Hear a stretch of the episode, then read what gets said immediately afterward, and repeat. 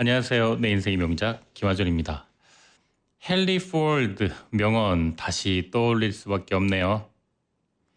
할 수 있다고 생각하든 할 수 없다고 생각하든 당신이 옳다. 네. 가을입니다. 이제 10월이 시작됩니다. 요즘 아침에 눈을 뜨면 어, 밖에 반려견과 반려견과 산책을 나가면 코가 아주 시큰거립니다. 눈송이에 잠깐 제 코가 파묻힌 것처럼 차가운 공기가 코 속으로 들어오는데요. 기분 좋은 차가움이죠. 1년 중 가장 야외 활동하기 좋은 날이기도 하고 개인적으로 추운 걸 제가 좋아해서 점점 더 추워질수록 설레어지는 그런 계절이기도 합니다. 추워지면 아니 쌀쌀해지면 머리가 맑아지고 좀 더 열심히 살아야겠다 이런 생각이 좀 더 집중적으로 드는 것 같아요. 그럴수록 제 직업 특성상 더 좋은 글도 나오고 책 읽을 때도 머리에 더 잘 들어오고 말이죠.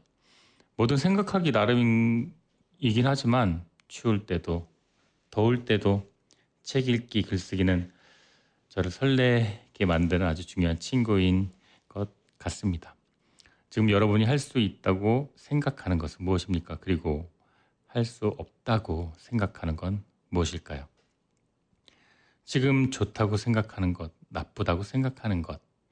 오늘 내 인생의 명작에서는 두 시간 동안 저와 함께 생각, 그 위대한 힘에 대한 이야기 나누어 볼까 합니다.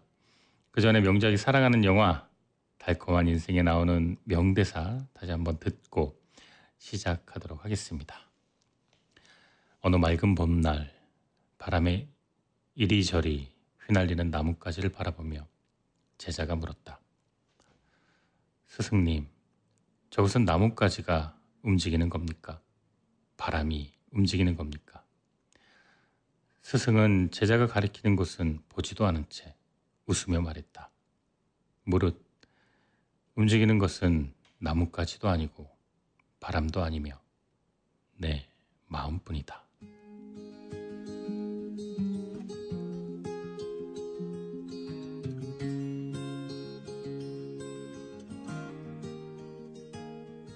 저자 오리슨 마든은 가난을 딛고 일어서 자수성가한 기업가이자 또 그 자신의 스토리를 전도하게 된 그런 인물입니다. 아주 오래전 1850년 뉴햄프셔에서 태어나서 어, 새뮤얼 스마일스가 지은 자조론이라는 책을 읽고 그 인생이 완전히 바뀌었다고 하는데요. 이렇게 예전에는 책 한 권이 운명을 바꾸게 만드는 경우가 있었어요. 종종 많이. 어떤 경험이 사람을 바꾸는데 몇 년, 몇 십 년이 걸리는 경우가 많이 있죠. 어떤 사람과의 만남이 그것이 내 운명을 바꾸기까지도 참 시간이 오래 걸립니다. 그런데 책 한 권은 말이죠. 책, 단 한 권. 그 책을 읽는 순간부터 덮는 데까지 걸리는 몇 시간이면 충분합니다. 저에게도 제 운명을 바꾸어준 그런 음, 책들이 여러 권 있었는데 뭐 어린 왕자, 뭐 노인과 바다 이런 음, 예전에 아주 오래전 또 나의 라임 오렌지 나무 내, 누가 내 치즈를 옮겼을까 이렇게 몇십 년에 걸쳐서 여러 번 읽었던 책들도 있지만 음, 처음 읽고 전율처럼 그 책에 매료되었던 책도 기억이 납니다. 어, 중학교 1학년 때였어요. 처음으로 그 노만 필 박사의 적극적 사고방식이라는 책을 읽고 저는 정말로 거짓말처럼 그 순간부터 적극적인 사람이 되었던 것 같아요. 물론 책을 덮자마자 변하진 않았겠지만 어, 너무나도 생생히 아 이런 사고방식이 있었단 말이야라는. 어, 또 임어당 씨의 생활의 발견 이게 중국 그 작가예요. 임어당의 생활의 발견이라는 책 삶의 지혜를 아주 관조적으로 여유 있게 풍자했던 책도 다 중학교 때 읽었던 책들이에요. 어, 에리 프롬의 사랑의 기술, 사랑이라는 감정과 인간의 의지에 대한 생각.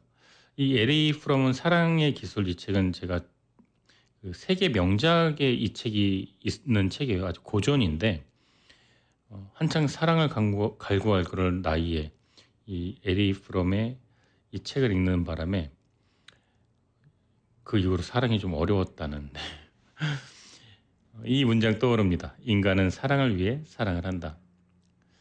사랑을 해야 하는 타이밍에 그가 내 옆에 있었다는 거죠. 참 어떻게 보면 어, 로맨틱한 얘기는 아니에요. 음, 참 감정에 대해서 자기적일 수도 있고 어떤 운명 같은 사랑, 내 평생의 인연, 반려자, 반쪽 이거보다 어떤 물리적인, 신체적인 어떤 상황적인 그 설명이 기억에 남습니다. 아닐 수도 있는데 저는 그렇게 이해가 됐던 것 같아요. 그 책 이후로 이 저에게 많은 영향을 주어서 제가 이렇게 지금까지 혼자 살고 있는 게 아닌가 이런 생각도 들기도 하고요. 이처럼 저의 시대만 하더라도 책 한 권으로 운명이 바뀌는 그런 경우가 심심치 않게 있었다는 생각이 듭니다. 그래서 이렇게 늦은 시간에 책 속에 방송을 하는 것에 대한 보람이 크기도 하고요.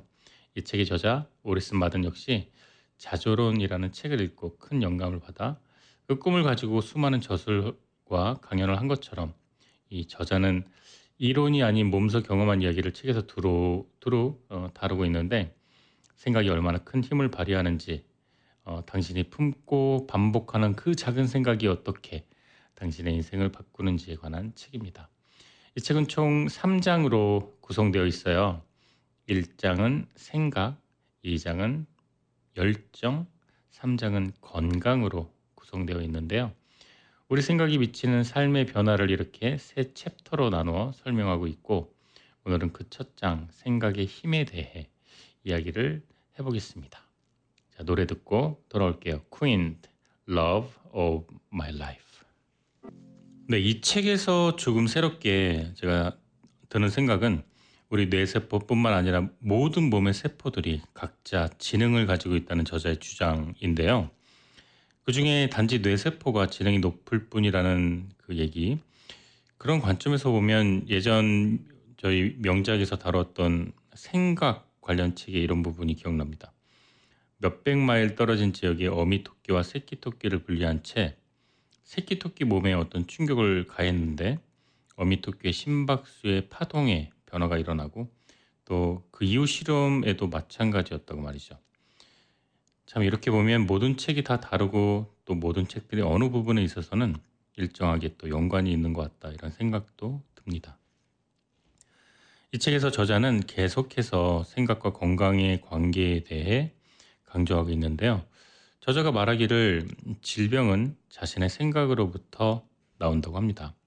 질병에 대한 걱정, 불안, 공포, 뭐 이런 암시, 이런 육체를 통해 실현되는데 이 내용은 얼마 전에 어떤 다큐에도 소개되었던 내용인데요. 일반적으로 알려진 것처럼 스트레스가 면역력을 저하시키고 질병을 유발한다는 단순한 내용에서 비롯해서 여러 의학적인 임상 실험을 얼마 전에 다큐멘터리에서 다룬 내용을 보았는데 거의 한 세기 전에 지어진 책이 의학적인 임상 실험 없이 정확하게 내용을 다뤘다는 것에 음, 좀 감탄을 했고 요즘 일반화된 걱정 중에 하나가 건강 염려증이잖아요. 어, 이 염려증은 현대인들에게 점점 더 많아지는데 건강을 염려하면서 우리는 커피를 먹, 마시고 햄버거랑 도넛을 먹고 과자와 탄산음료를 마시고 또 주말마다 외식을 하면서 고기를 굽고 튀기고 네. 그리고 다시 건강을 걱정합니다. 운동을 안 하고요. 어떤 게 더 나쁜지는 모르겠어요. 얼마 전 다루었던 책이죠. 지방이 범인. 네.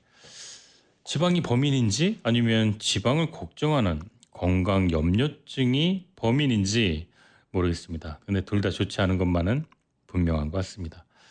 생각하는 대로 이루어지는데 인간의 생각의 힘은 긍정적인 것을 생각할 때보다 부정적인 걸 생각할 때 더 강력한 뇌파가 나온다고 합니다.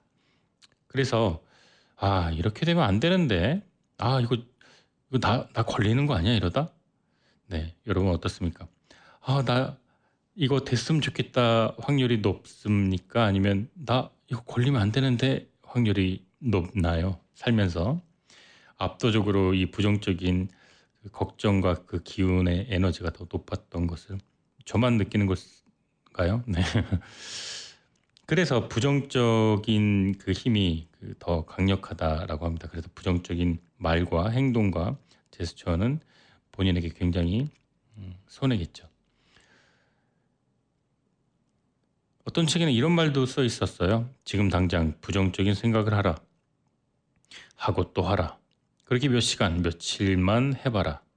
그러면 그것이 현실로 일어날 것이고, 이 경험은 당신에게 좋은 생각, 긍정적인 사고를 하라고 수천 번 말하는 것보다 더 효과적으로 생각의 힘을 설명해 줄 수 있을 것이다. 네. 조금 무서운 이야기인데 염두에 꼭 두어야 될 것 같습니다. 노래 듣고 돌아와서 본격적으로 생각, 그 위대한 힘에 대한 이야기 여러분께 소개해 어, 본문 내용 소개해 드리도록 하겠습니다. 스테파니 포에츄리 I love you 3000. 네, 본문 내용 소개해 드리도록 하겠습니다. 단지 뇌세포만이 아니라 모든 세포들은 지능을 갖고 있어 사고 과정에서 부분적으로 참여한다는 사실은 이미 현대 과학에서 여러 차례 입증되었다. 몸 어느 부위든 세포를 떼어내 유해물질 가까이에 놓게 되면 세포는 어김없이 멀리 달아나려고 든다. 반대로 이로운 물질 곁에 두면 세포는 되도록 가까이 다가가 그것을 흡수하려고 애쓴다. 따라서 세포는 선택 능력과 같은 지능을 가지고 있음에 틀림없다. 에디슨은 희망, 기쁨, 슬픔, 두려움 같은 감정이나 태도가 우리의 몸과 생활에 어마어마한 영향을 미치는 이유는 바로 몸 안의 모든 세포가 사고할 수 있기 때문이라고 단언했다. 만약 이게 사실이라면 내가 어떤 생각을 하고 마음 먹느냐에 따라 신체의 모든 세포가 영향을 받는다. 이는 곧 몸 전체가 정신의 영향력 하에 놓인다는 의미다. 돈에만이 지능을 갖고 있다는 생각이 오랫동안 뿌리 박힌 탓에 지능이 두뇌, 근육, 뼈, 조직 등 신체 전체의 세포 활동에서 비롯된 것이라는 주장은 거부감이 들었다. 하지만 우리는 온몸으로 생각한다. 정신은 우리 몸에 있는 모든 세포의 활동이 합쳐져 탄생한 결과물인 것이다. 최근 연구 결과에 따르면 눈에 보이지도 않을 만큼 작은 미세 세포가 창조력, 번식력, 재생력을 갖고 있는 것은 물론 알아서 휴식을 취하거나 신체의 미래를 결정한다고 한다. 다시 말해 세포가 스스로 계획을 세워 발전하거나 성장의 한계를 결정 짓는다는 의미다. 각 세포는 진행을 가지고 있고 자기 자신을 의식하고 있다. 이렇게 서로 분리된 의식을 갖고 있으면서도 세포들은 가장 과학적이고 체계적인 방법으로 힘을 합쳐 육체를 조화롭게 이끌어 간다. 세포들이 우리 몸의 전체 기관을 만들고 수리하며 유지하는 것이다. 넬스 쾌블리 교수는 세포 지능이라는 책에서 이렇게 말했다. 세포는 의식과 지능이 있는 존재다. 모든 동식물들이 인간이 집이나 철도를 건설하는 것과 유사한 계획과 행동을 하는 것도 바로 이 때문이다. 어떤 동물이든 세포든 환경의 변화나 위험에 대처하고자 필요한 모든 신체적 변화를 이끌어내고 동시에 신체 전체와 조화를 이룬다. 그 예로 적의 눈에 띄지 않게 주변의 나무나 바위와 비슷하게 피부색을 바꾸는 동물의 보호색을 들 수 있다. 퀴블리 교수는 또 신체 어느 부위의 세포든 태초에 생명이 시작된 그 순간을 기억하고 있다고 한다. 세포 분열 시에 기억을 비롯한 모세포의 모든 특질이 두 개의 딸 세포에게 남김없이 유전된다는 것이다. 많은 사람들이 신체는 서로 독립적인 다른 기관이 합쳐진 것이라고 생각하지만 무수한 수의 세포들이 사실 하나의 세포로 모인 그런 기관이 바로 이 세포 집단과 밀접하게 관련된다. 대형 오케스트라의 단원들이 지휘자의 지휘를 일사불란하게 따르듯 세포라는 이름의 작은 자아들은 두뇌의 지시를 충실하게 수행한다. 정신이 어떤 곡을 연주하고 싶어 하면 세포들은 군말 없이 그 곡을 연주한다. 세포들은 정신과 하나가 된다. 자신을 움직이게 하는 모든 동기와 모든 암시는 곧 자신의 몸에 있는 각 세포에게 속속들이 전달되어 즉시 반영된다. 신체 어느 부위에 있는 세포든 이들은 주인의 감정과 생각의 조화를 이룬다. 다시 말해 자신의 감정이나 생각에 따라 세포의 활동이 결정된다는 것이다. 자아는 성공과 실패, 자신감과 나약함, 용기와 두려움, 관대함과 이기심, 희망과 절망, 사랑과 증오. 이 모든 것들을 세포 하나하나에 전달한다. 자신의 정신이 무슨 생각을 하든 몸의 모든 세포가 이를 인식하고 따른다. 그 예로 전투에서 승리했을 때 병사들의 상처가 패배했을 때보다 훨씬 빨리 낫는다는 점을 들 수 있다. 승리로 높아진 사기가 신체의 흥분제 역할을 하는 반면 패배로 떨어진 사기는 신체의 기능을 저하시키는 진정제 역할을 하는 것이다. 실제적으로 세포는 뇌의 확장이다. 뇌가 본부라면 각 세포는 본부와 긴밀하게 연결된 지부인 셈이다. 뇌에서 분노, 증오, 질투, 저조와 같은 감정이 생기면 몸 전체 세포 역시 같은 감정을 느낀다. 뇌의 문제는 곧 전체 세포의 문제가 되고 뇌의 행복은 곧 전체 세포의 행복이 된다. 마음이 희망과 낙관으로 가득 차면 신체도 희망과 낙관으로 가득 차 더 효율적이고 열정적으로 움직인다. 하지만 마음의 낙심이 그득하면 신체도 덩달아 의기소침해져서 꿈은 마비되고 몸은 뜻대로 움직이지 않는다. 걱정, 두려움, 슬픔, 우울과 같은 특정 감정이 실치, 신체적 질병을 유발한다는 사실은 이미 의사들 사이에 잘 알려져 있다. 하지만 보통 사람들은 여전히 이를 잘 모르고 있다. 용기와 희망과 자신감을 상실해 시리와 우울에 무릎 꿇어버린다면 과연 어떻게 될까? 이는 단순히 감정만의 문제가 아니다. 우리 몸 전체 세포를 공포와 혼란에 빠뜨리는 것이다. 저 구석에 박힌 작은 세포조차 마음의 우울에 휩쓸린다. 그 결과 신체 전체의 비효율과 나약함이 넘쳐나거나 최악의 경우 모든 신체 기관이 무기력해져 붕괴되고 만다. 오래전부터 의사들은 정신적인 영향으로 특정 암이 발생한다는 사실을 잘 알고 있었다. 유전적으로 암 발생률이 높거나 암이 발생할 징조를 보였던 사람뿐만 아니라 전혀 그렇지 않은 사람까지도 감정 때문에 암에 걸리는 일이 허다하다. 전쟁을 겪었던 사람들 사이에서 암이 흔히 발병한다는 점 역시 이러한 과학적 결론을 입증하고 있다. 특히 전쟁 중에 사랑하는 가족이나 친구를 잃었거나 혹은 불구가 되었다면 이런 경향은 더욱 강하게 나타난다. 전시에 겪었던 정신적 고통과 근심, 불안, 슬픔이 잠잠하던 암세포를 활성화시키고 벼랑간 암에 걸리게 만드는 것이다.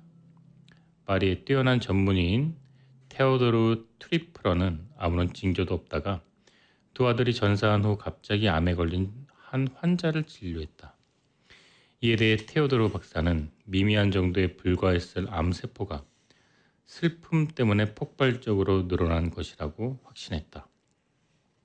걱정, 두려움, 슬픔뿐만 아니라 증오, 원한, 질투, 또한 다양한 종류의 암을 유발하거나 병세를 급속히 악화시킨다.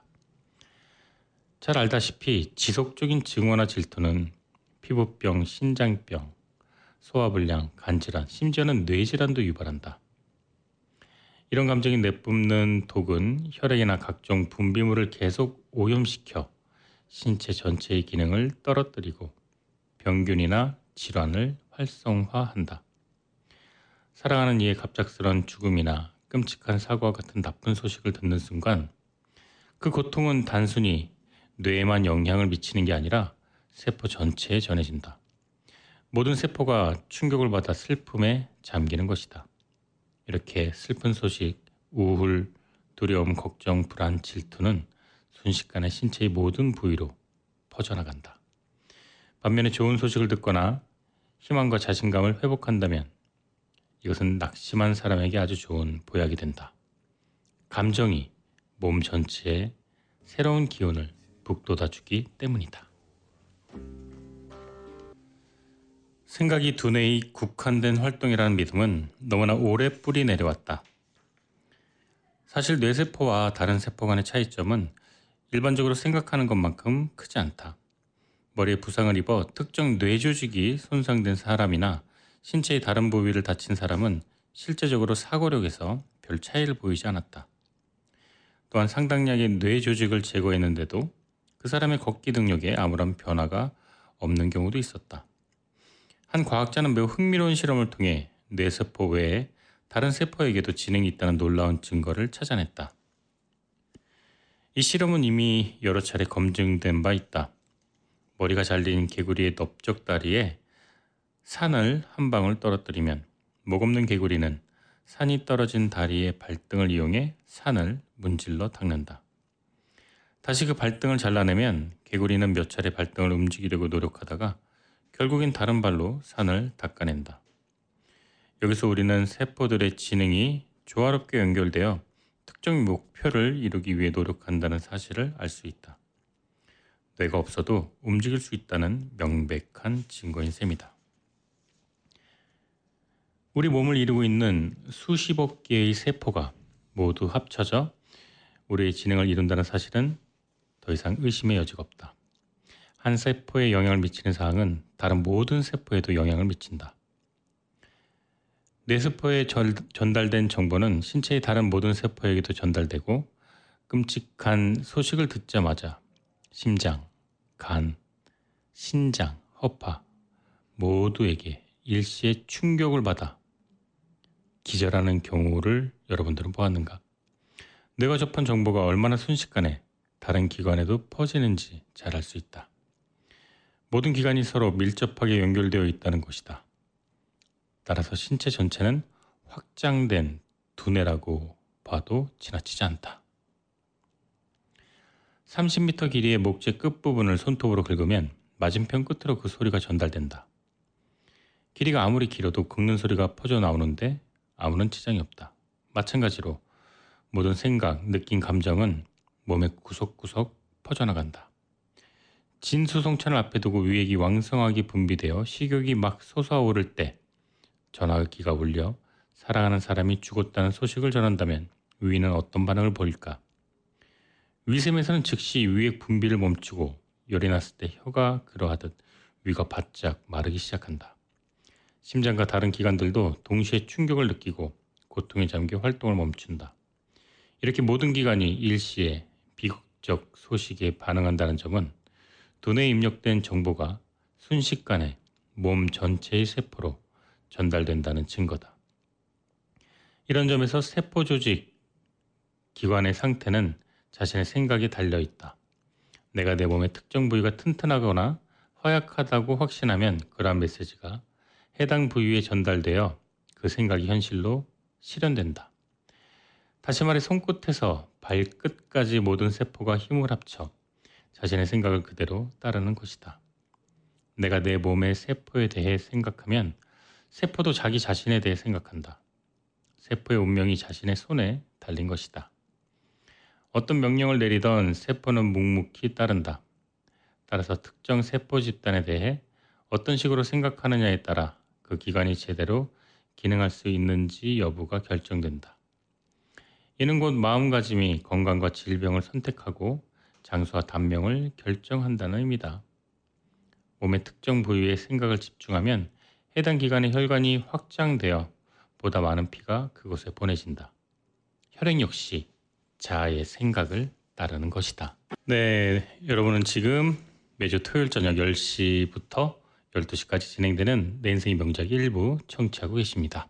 내 인생의 명작 오늘 주제는 오리슨 마든의 생각, 그 위대한 힘 이었고요. 오늘 1부는 여기서 마쳐야 될 것 같아요. 잠시 후 저는 2부로 돌아오도록 하겠습니다. 음, 1부 끝곡은 I, Casting Crowns가 부르는 곡 듣고 저는 바로 2부로 돌아오도록 하겠습니다.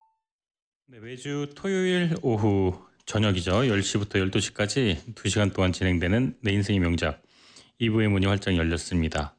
사연 보내주실 분은 방송국 카톡 K라디오 뉴욕 어, 치시거나 제 이메일 am1660 at gmail입니다. 또 베이사이드 저희 본사로 손편지 보내주셔도 환영입니다. 저는 김하준이고요. 청취자 여러분들의 반가운 사연이나 신청곡은 언제든지 음, 기다리고 있습니다. 이제 10월이 되니까 반가운 찬 바람이 코끝을 빨갛게 물들이고 있어요. 얼마나 기다렸습니까? 후덥지근한 여름에서 신선한 바람이 부는 이 가을. 이런 가을이면 생각나는 시가 있습니다. 조양미 시인의 국화차 한 소절 소개해 드리도록 하겠습니다. 찬 가을 한 자락이 여기 환한 유리잔 뜨거운 물 속에서 몸을 푼다. 인적 드문 산길에 짧은 햇살 청아한 풀벌레 소리도 함께 녹아든다.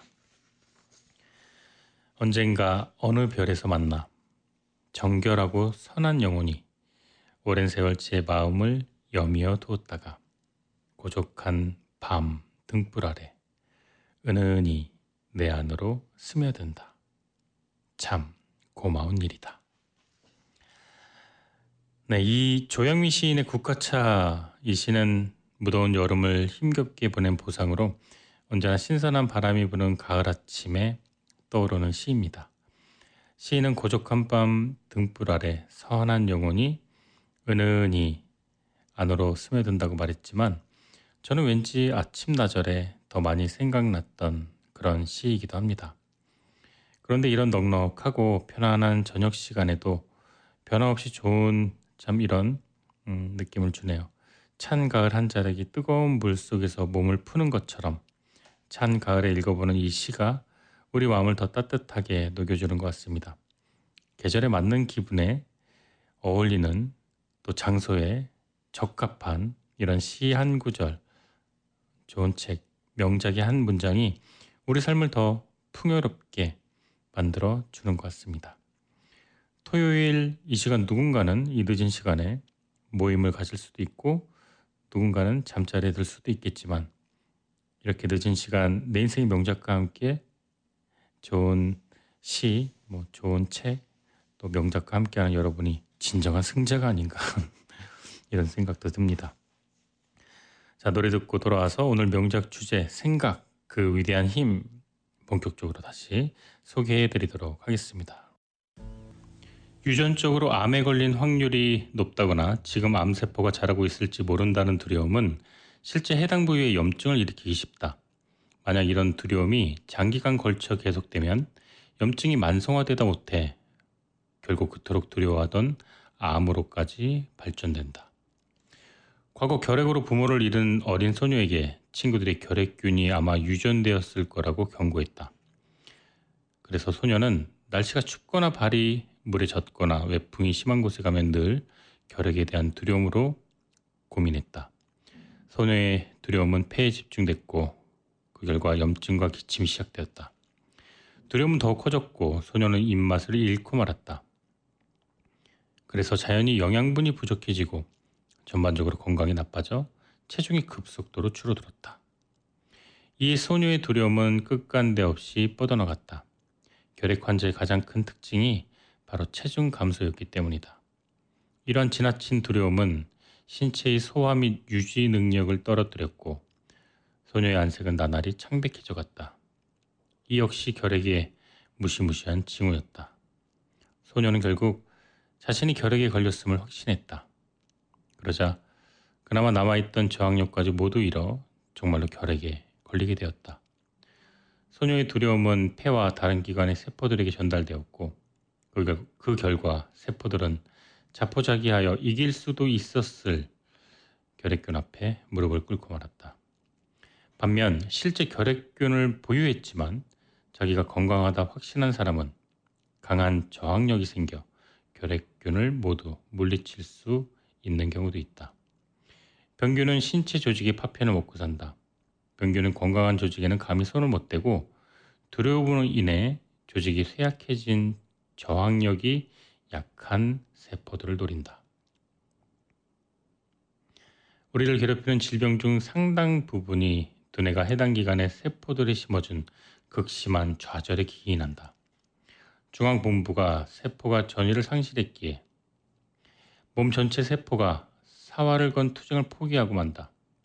반면 심장과 폐가 활동을 멈췄다고 해도 격려의 메시지로 세포의 잃어버린 자신감을 회복시키기만 하면 죽은 거나 다름없던 몸을 다시 살리는 경우도 있다. 몸의 모든 세포들이 승리의 확신으로 꽉 차 있을 때 생명은 결코 우리를 저버리지 않는다. 하지만 의사 혹은 환자 본인이 시한부 선고를 내렸다는 메시지를 두뇌가 다른 세포 집단에 전달한다면 이들 집단은 살아갈 의욕을 잃고 만다. 두뇌가 희망을 포기하고 몸 전체에 절망의 메시지를 전했다고 해서 병든 기관의 세포들까지 덩달아 투쟁을 멈춘다는 건 말도 안 된다고 반박할 사람도 있을 것이다. 하나 이들 세포는 이미 오래전부터 힘든 시간을 겪어왔다. 아마도 이들 사이에는 벌써부터 공포가 도사리고 있었을 것이다. 그런 와중에 총사령관이 항복을 선언했으니 부하세포 집단이 자연히 투항할 수밖에 더 있겠는가. 반면 두뇌가 세포들에게 자신감과 희망의 메시지를 보낸다면 세포 집단은 죽음의 위기를 상대적으로 쉽게 넘길 수 있다. 실제 이제 막 목숨을 거둔 신체에 다시 생명을 되돌리기에 충분한 생명력과 에너지가 남아있다. 이미 죽은 듯 보이는 세포들이 이러한 잠재된 힘을 발휘할 수 있다는 자신감만 회복한다면 다시 살아날 수도 있다. 이렇게 생각은 세포 생존에 막강한 영향력을 발휘한다. 이게 바로 우리가 적대적이고 해로운 생각과 감정을 버리고 우호적이고 유익한 생각과 사랑의 감정을 가져야 하는 이유다.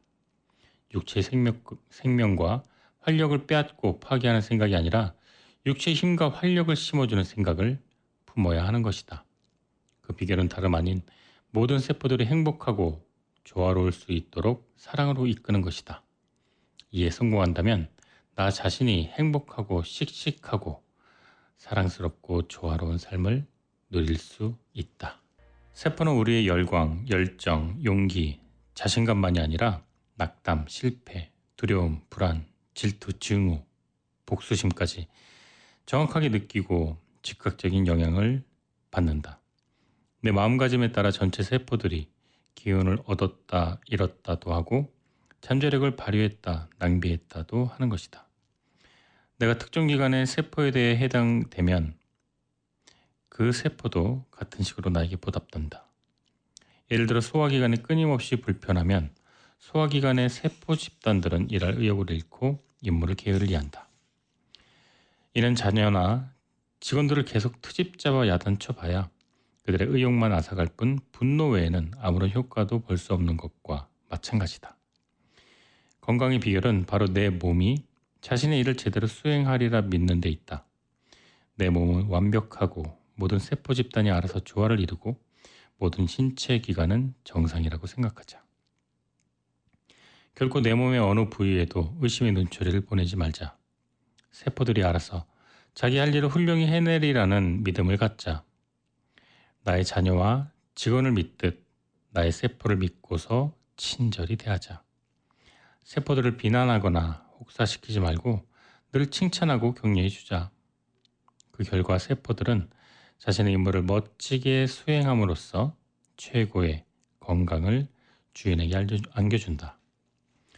설령 일부 세포가 병들었다 해도 두뇌가 보내는 건강의 이미지와 믿음은 곧 세포를 치유케 한다. 다시 말해 생명과 건강의 메시지는 병균을 파괴하고 세포에 잠재된 생명력을 최대한으로 끌어내므로써 몸을 다시 정상으로 돌려놓는 역할을 한다. 자신이 생각한 대로 신체의 모든 기관이 움직이는 것이다. 이는 두뇌도 예외가 아니다. 아무것도 기대하지 않으면 아무것도 얻을 수 없다. 만약 내가 내 두뇌를 믿지 않는다면 두뇌는 멍청함으로 답할 것이다. 반면에 두뇌에 강한 믿음을 보인다면 두뇌 세포 집단은 이에 상응하는 명석감을 제공하고자 애쓴다. 자, 이제 자신의 근육을 믿고 신뢰하자. 근육은 강하고 튼튼하다. 나의 근육 역시 여느 운동선수 못지않게 멋진 기량을 선보이고 엄청난 무게를 들어 올릴 수 있다. 그 결과 500개의 근육이 위기에 처한 나를 구하고 내 믿음에 갚할 것이다. 사실 이는 사람만이 아니라 동물도 마찬가지다. 한번 자신감을 잃은 경주만은 다시 자신감을 회복하기가 쉽지 않다. 자신이 다른 말들을 앞질 수 있다고 믿지 않고서는 경주에서 이기기란 불가능하다. 몇 번 패배를 맛보고서 자신감을 완전히 상실한다면 다시는 승리할 수 없게 되고 따라서 자신감을 회복할 길도 사라진다. 질 것이라 생각하고 달린다면 역시 질 수밖에 없다. 모든 세포와 신경섬유가 강력한 전율을 느낄 수 있게끔 건강하다는 믿음을 몸 전체로 퍼뜨리는 능력은 능력 중에 최고다. 이 능력은 완벽한 건강, 완벽한 행복을 가져오는 것이니 세상에 이 많은 능력이 또 어디 있겠는가? 이렇게 건강을 확신하고 세포의 질병을 치유하듯이 번영과 성공을 자신함으로써 가난이라는 질병을 물리칠 수 있다. 모든 한계를 이겨내기 위해 승리의 확신을 세포 하나하나에 퍼뜨려야 한다. 건강과 힘만이 아니라 용기와 희망의 생각을 몸 구석구석에 전달하는 것이다. 인간은 사회와 경제 체제의 힘없는 노예에 불과하다고 확신하고 가난과 결핍만을 생각하는 이들이 많다. 하지만 성공을 위해서 이를 떨쳐버리고 풍요, 자유, 번영을 생각해야 한다. 실패, 무능, 평범 따위가 아니라 성공, 유능, 비범을 생각하며 내가 맡은 일을 모두 해낼 수 있다고 확신해야 한다.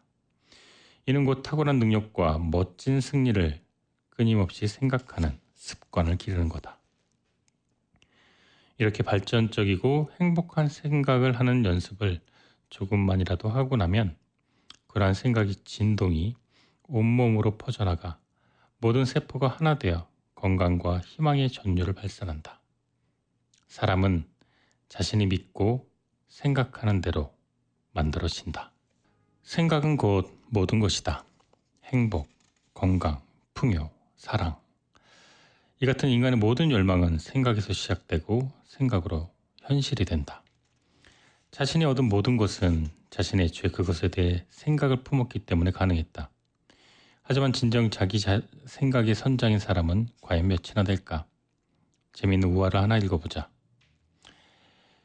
옛날에 변변히 배운 것 없는 한 사내가 친척에게 배를 한 척 물려받았다. 사내는 바다나 항해, 선박에 대해 아는 게 전혀 없었다. 하지만 그 사내는 배를 마음껏 항해하겠노라 고집을 부렸다. 결국 사내는 자신이 선장인 양 출항을 명령했지만 낯설기만 한 뱃일에 당황해 선원들이 알아서 하게 내버려 두었다. 바다로 나오자 사내는 어느 정도 정신을 차릴 수가 있었다. 가판을 오가며 유심히 살펴보니 한 선원이 커다란 바퀴 같은 것을 쥐고는 좌우로 번갈아 돌리고 있었다. 사내는 옆에 있는 선원에게 물었다. 저 사람은 대체 뭘 하고 있는 건가? 저 사람은 바로 키잡이입니다. 지금 배를 조종하고 있죠. 아니 온종일 저기부터 저딴 걸 돌려봐야 대체 무슨 소용인가? 앞에 바위가 있는 것도 아니고 바람이 알아서 배를 잘만 미는데 아 돛을 활짝 펴서 배가 앞으로 쭉쭉 나가기만 하면 되는 거 아닌가? 앞에 육지나 아니면 다른 배가 보이면 그때 저 녀석들어 다시 키를 잡으라고 하고 말이야. 선주의 명령대로 키잡이는 손에서 키를 놓았다. 그러자 배는 바람 부는 대로 이리저리 흔들리다 결국 뒤집혔고 배에 있는 대부분의 사람들은 죽음을 맞이하고 말았다. 네, 정신은 배보다 더욱 값지고 정교한 대형 선박이다. 이런 소중한 정신을 자신의 뜻대로 통제하고 있는가? 생각을 얼마나 조절하고 얼마나 애를 쓰고 있는가? 혹시 자신이 생각을 조절하기보다는 생각에 질질 끌려다니지는 않는가? 분노와 열정의 거센 폭풍에 따라 이리저리 휘둘리거나 일시적인 우정, 무의미한 자리, 쓸데없는 걱정, 의미 없는 즐거움, 이런저런 헛소문, 이런 것 때문에 뜻하지 않는 삶에 끌려다니고 있지는 않는가. 다른 사람들이 자신의 생각을 지배하고 통제하도록 내버려둔 끝에 결국엔 삶이 완전히 무너지지는 않는가. 생각은 실질적으로 세상 모든 걸 지배한다. 하지만 많은 사람들이 생각의 힘을 무시하거나 오해하고 있다. 생각으로 빚어진 결과는 높이 사면서도 생각을 마음대로 조절하기란 불가능하다고 믿는다. 칭찬을 받아야 할 대상은 생각의 결과가 아니라 생각 그 자체인데도 말이다. 다들 정신에 강력한 힘이 있다는 데에는 동의한다. 허나 타고난 천재만이 그 힘을 원하는 대로 조절할 수 있다고 믿는다는 데는 문제가 있다. 대다수 사람들은 자기가 천재가 아니라 한다. 지금 사람들은 평화, 행복, 성공의 항구를 향해 정신의 배를 몰고 있는가? 난 아니라고 본다. 복잡하고 힘든 시대를 살아가려면 생각을 통제하기란 불가능하다라고 말하는 사람이 대부분이다. 허나 정신이 주인이 되는 것만큼 중요한 건 없다. 우선 생각이 통제가 가능하다는 기초적인 진실부터 우리는 받아들여야 한다. 생각은 삶에 가장 강력한 영향을 미치면서도 결코 지치는 법이 없다. 생각을 정신이나 몸 안에 포로로 잡아두는 건 불가능하다. 생각은 즉시 사방으로 뻗어 강력한 힘으로 행복이나 불행을 가져온다. 과거 에머스는 이렇게 말했다. 천재와 신앙인은 생각을 할 때마다 세상을 변화시킨다. 여기서 생각은 종이에 인쇄되었거나 강단이나 설교도에서 발표된 생각만을 의미하지 않는다. 남몰래 간직한 생각 역시 세계와 주변 사람에게 영향을 미친다. 사람은 누구나 저마다 독특한 분위기를 가지고 있다. 이는 성격이나 야망에도 영향을 받지만 무엇보다 자신의 생각에 의해 좌우된다. 생각은 의식적 행동만을 지배하는 게 아니라 모든 무의식적 행동도 지배하게 된다. 굳이 말을 하지 않더라도 생각은 저절로 사람들에게 전해진다. 사실 말보다 생각에서 오는 인상이 내 이미지를 결정하는데 더욱 강한 영향을 미친다. 이 또한 에머슨의 말대로 크게 떠들어대는 말은 전혀 들리지 않는다. 아무리 크게 떠들고 열심히 똑똑한 척 해봐야 소용없다. 나 자신이 아닌 거짓 이미지를 줄 수는 없다. 사람들은 나의 겉모양이 아니라 속마음을 보고 평가한다. 한편 다른 사람이 나에게 미치는 영향력을 분석함으로써 내가 다른 사람에게 미치는 영향력을 알 수 있다. 또 나를 어떻게 생각하는지를 보아 그 사람이 진짜 친구인지 아닌지 가릴 수 있다. 친구들의 생각은 끊임없이 우리의 의식 속으로 전달된다. 설령 내가 나 자신과 친구를 실망시켰다 할지라도 진정한 친구라면 관대함과 고결함을 끊임없이 내뿜는다. 얼마나 유쾌하고 상냥한지는 그다지 중요하지 않다. 상대방이 적대적이고 비열한 악의를 품고 있다면 우리는 본능적으로 거짓 뒤에 미소에 숨겨진 사악함을 느낄 수 있다. 그것도 모르고 상대방은 우리가 멋지게 속아 넘어갔다며 안심할 것이다. 생각이 이처럼 중요한 역할을 하는 만큼 긍정적이고 건설적인 생각을 하기 위해 아무리 노력을 기울여도 아깝지 않다. 세상에 주변 사람들에게 활력과 희망을 선사하는 사람이 있다. 그런 사람과 함께 있으면 내가 마치 새로운 사람이 된 것 같다. 그저 곁에 있다는 이유만으로 아이디어가 솟고 능력이 발휘되고 기쁨과 희망이 생긴다. 이것은 그 사람에게 발산되는 생각이 상대에게 영향을 미치기 때문이다. 우리도 마찬가지다. 누구나 자신이 느끼고 생각하는 바를 다른 사람에게 발산한다. 내가 무언가 간절히 되고 싶다면 그러한 바람은 나의 모든 글, 대화, 태도, 생활에서 완전히 전해진다. 생각은 전염성이 매우 강하기 때문에 나를 접하는 모든 사람이 순식간에 이를 인식하고 심지어 동화되기까지 한다. 자신의 생각이 평화롭고 건강하다면 어디에 가든 평화와 건강이 주변을 맴돈다. 이처럼 원치 않아도 생각을 서로 주고받을 수밖에 없기에 우리는 언제나 맑고 깨끗한 생각만을 품어야 한다. 확실한 증거도 없이 다른 이의 생각을 의심한다면 이것은 매우 잔인한 처사다. 내 생각이 그러하듯 다른 이의 생각도 신성한 법이다. 괜한 의심으로 타인의 생각에 파문을 일으킬 권리는 그 누구에게도 없다. 사악한 생각을 외부에 퍼뜨려서는 결코 안 된다. 하지만 실제 생각의 발산을 막는 건 불가능하다. 따라서 애초에 그런 생각을 품지 말아야 한다. 이는 범죄를 모의해서는 안 되는 것과 마찬가지다. 문득 불건전하고 사악한 생각을 내뿜고 있는 나 자신이 느껴지면 즉각 소리치자. 제자리에 서 뒤로 돌아. 그리고 찬란한 햇살을 바라보자. 세상에 도움은 못 줄지언정 적어도 원한과 증오의 독씨앗을 뿌리지 말자고 굳게 결심하자.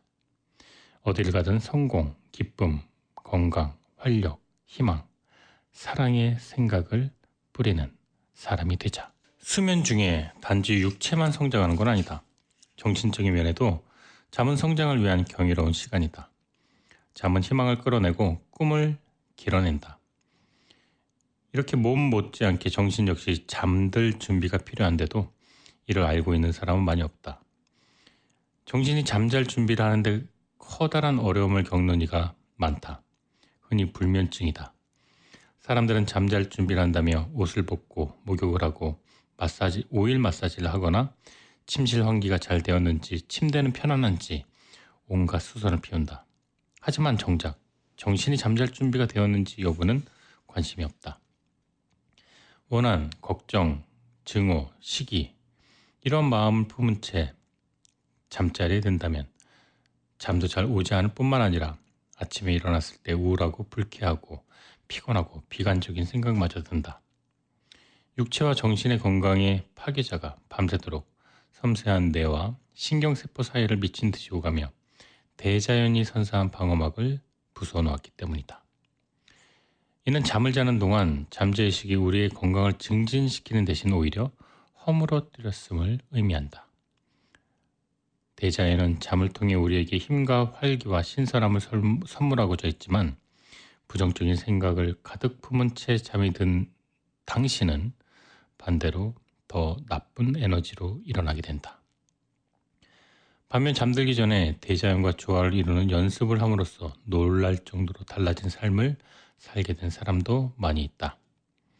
예전에 사람들은 불행과 실수를 걱정했지만 그 걱정과 두려움을 치우고 편안한 상태로 잠에 들자 아침에 엄청난 활력을 얻게 된 것이다. 평화로운 마음으로 잠자리에 드는 습관을 들이면 예전과는 달리 자신감 있는 하루가 가능하다. 하지만 필자의 책이나 기사를 읽거나 강연을 들은 사람 중에는 정신도 잠잘 준비를 필요하다는 사실에 동의하지만 아무리 노력해도 잡념을 멈출 수가 없다. 그리고 불안과 걱정을 걱정이 해소가 되지 않는다고 말하는 사람도 많다. 물론 몸에 밴 오랜 습관을 하룻밤 만에 바꿀 수는 없다. 언제 처음으로 잠자리에 들며 내일, 다음 달, 내년 계획을 세우거나 근심을 하거나 걱정하고 불안하는지 아마 당신은 기억도 못할 것이다.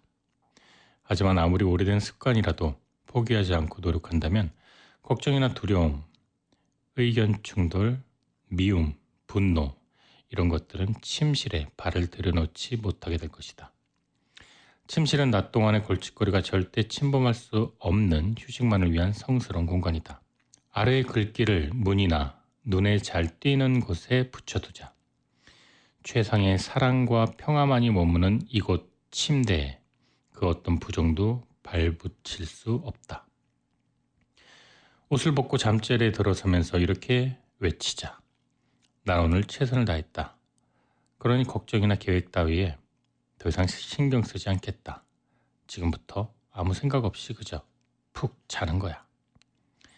고민이나 증오를 머릿속에서 말끔히 씻어내자. 그 누구에게든 원한이나 악의를 품지 않겠다고 단호히 결심하자. 모든 불쾌한 일은 기억에서 완전히 지워버리고 깨끗한 마음으로 돌아가자. 아래 문구를 멋지게 적어서 벽 여기저기 붙여놓고 마음속으로 읽어보자. 사랑, 우정, 평화, 조화, 끈기, 열정. 계속해서 되뇌이다 보면 어느새 무의식이 이러한 생각에 완전히 젖어들고 행복과 기쁨과 창의력과 사랑과 용서와 희망으로 가득 찬 평안한 마음이 반드시 당신에게 스며들 것이다.